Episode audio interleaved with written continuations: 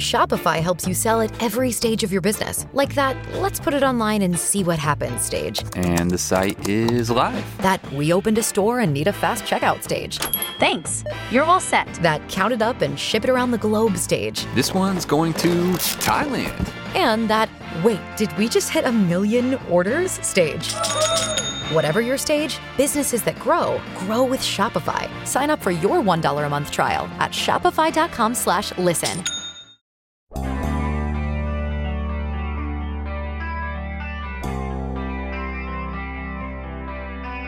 NFL draft a week from today. I want a wide receiver. Not necessarily a week from today, but how about a week and a day from today, like somewhere right near the beginning? Good morning to you. Good Thursday morning. I'm Dejan Kovacevic of DK Pittsburgh Sports. This is Daily Shot of Steelers. It comes your way bright and early every weekday if you're into hockey and or baseball.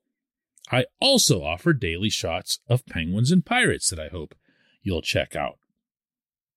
I can no, I'm not going to get into which receiver they should take or why they should take that receiver. I'm already on record on this show as saying that I love Jahan Dotson at Penn State. I think he'd be a perfect fit for what this team needs, for what this depth chart needs.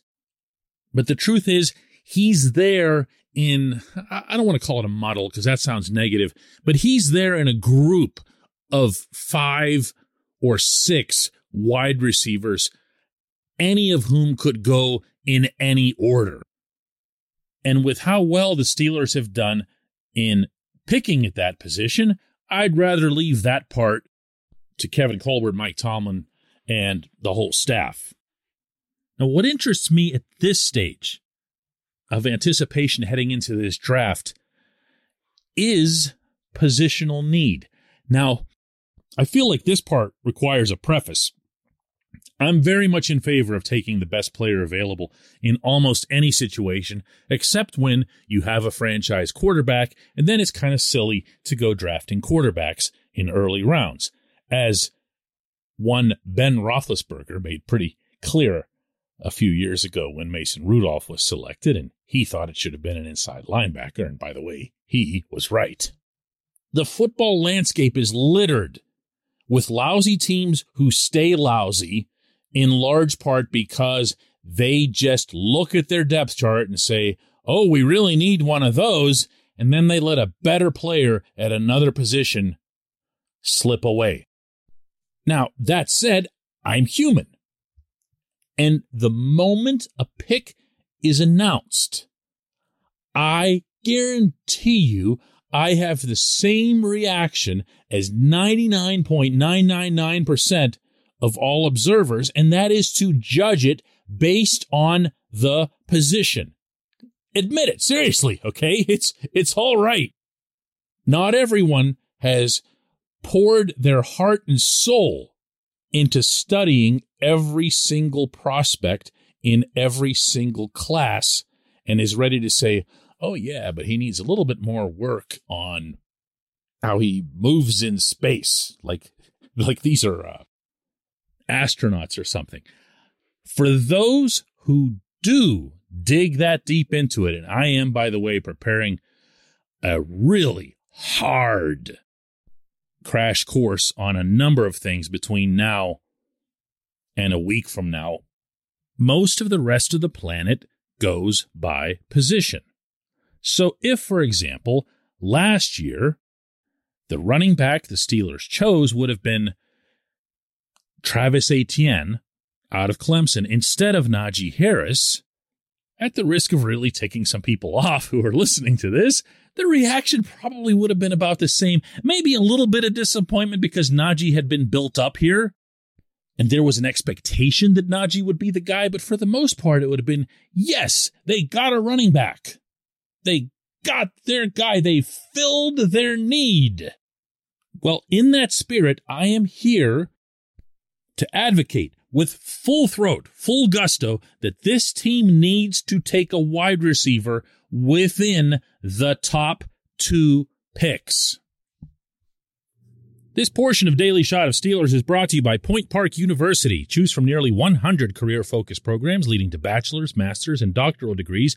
Choose when and how you'd prefer to do that studying, whether it's at Point Park's gorgeous downtown Pittsburgh campus, whether it's online, maybe a flexible hybrid format would work best for you. Find out more about all of this at pointpark.edu.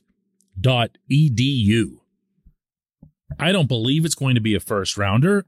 And I don't believe that because I really am starting to believe that it'll be a quarterback. I also happen to believe that on an annual basis anymore, wide receiver tends to be crazy deep in any class. That doesn't mean that everyone's a Ja'Marr Chase, but it does mean that Diontae Johnson was a second rounder. Out of the MAC. They're everywhere mamas are raising their children to be wide receivers. And so if I'm looking for impact, and I'm not talking about 2022 impact, 2023 impact, I just mean impact, high ceiling, lots of potential, maybe can be more than what he was able to show in college. I'm looking at wide receiver. Now, the fact that it dovetails with the Steelers' need obviously, is a nice thing, but it really does.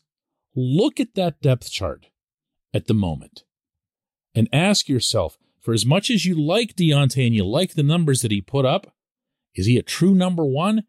Statistically, yes.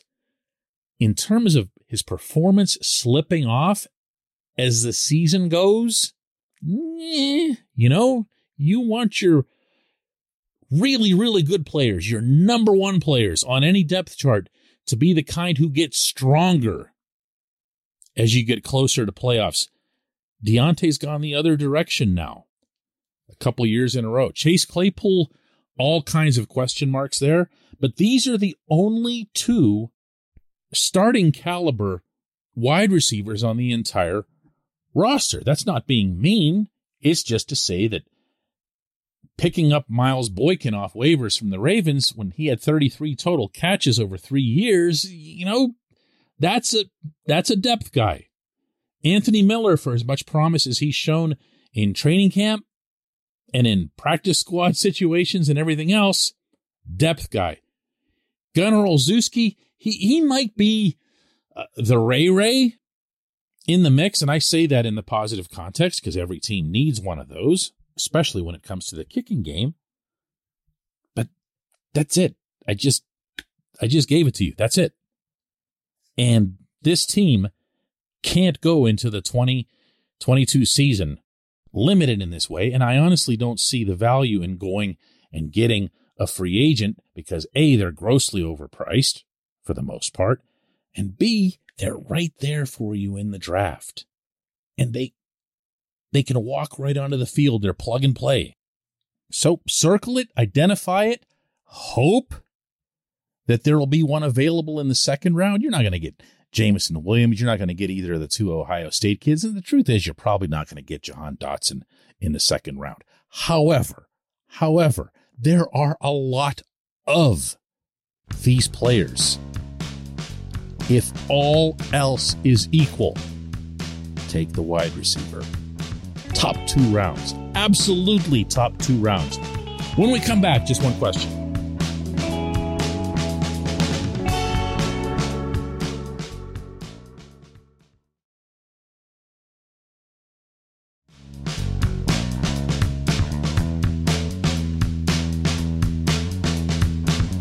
Welcome back. Time for J1Q. That's always brought to you by our friends at Mike's Beer Bar, Pittsburgh's preeminent spot for craft brews. They have more than 500 craft brews in total.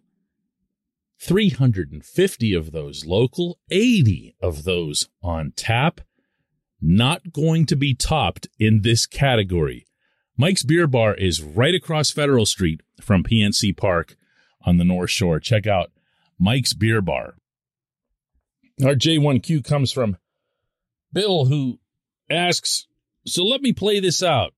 You hire a guy who's never been a QB coach to coach slash mentor a guy who some of the most well respected evaluators are saying is a better runner than passer and have them work for a coordinator who has never had success in the NFL and is on a short leash. What could go wrong? I will root for Malik Willis if they draft him, but man, give me Desmond Ridder.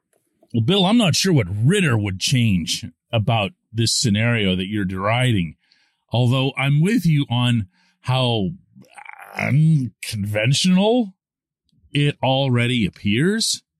Um, ambitious might be another word if you're a, a more positive person.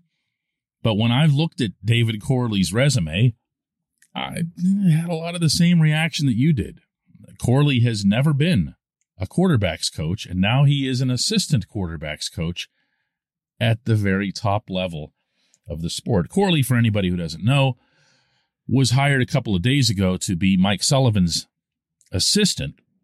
He's 42 years old. He's from William and Mary, which, not coincidentally, I'm sure, is where Mike Tomlin is from. Corley did play quarterback, and he was a very good quarterback for that college at that level. But his work has been in coaching up running backs and other facets of the offense. Now, you can say, so what? I mean, he's been a quarterback. He knows how to instruct quarterbacks. That's just not how it works in professional sports. It's very unusual to get a promotion like this to a position at which you have never specialized.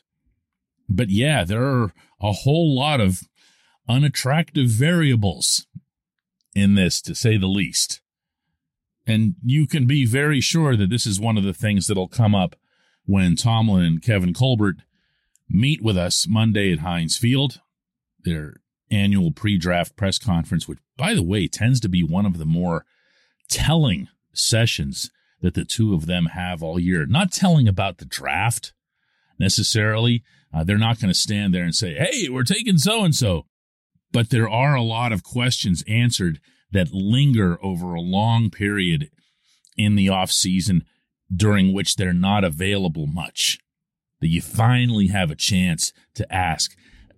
Let's just say for example the constitution of the offensive line. Who are your options at center? Is it going to be james daniels and mason cole? Is kendrick green still in the mix? That kind of thing and there's no way they're going to get through that press conference without uh, being asked to explain what they have in mind with a dual quarterbacks coach setting and things like that. But yeah, uh, look, Bill, I'm I'm not about to dump all over your theory here.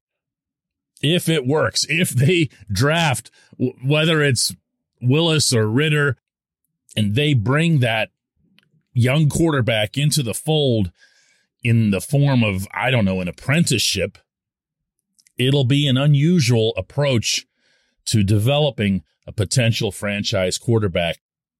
But hey, to consider this if it works, they'll be getting praised into infinity for everything that they've put into this, including, incidentally, bringing in Mitch Trubisky to make sure that they're not flying blind at the most important position on the field. I appreciate the question. I appreciate everyone listening to Daily Shot of Steelers. We'll do another one of these tomorrow.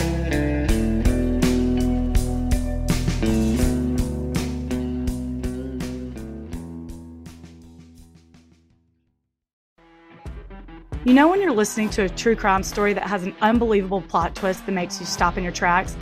That's what our podcast, People Are the Worst, brings you with each episode. I'm Rachel. And I'm Rebecca. We're identical twins who love true crime cases that make you say, didn't see that coming, and we hate the people responsible for them. Listen to People Are the Worst now on Apple, Spotify, or wherever you get your podcasts.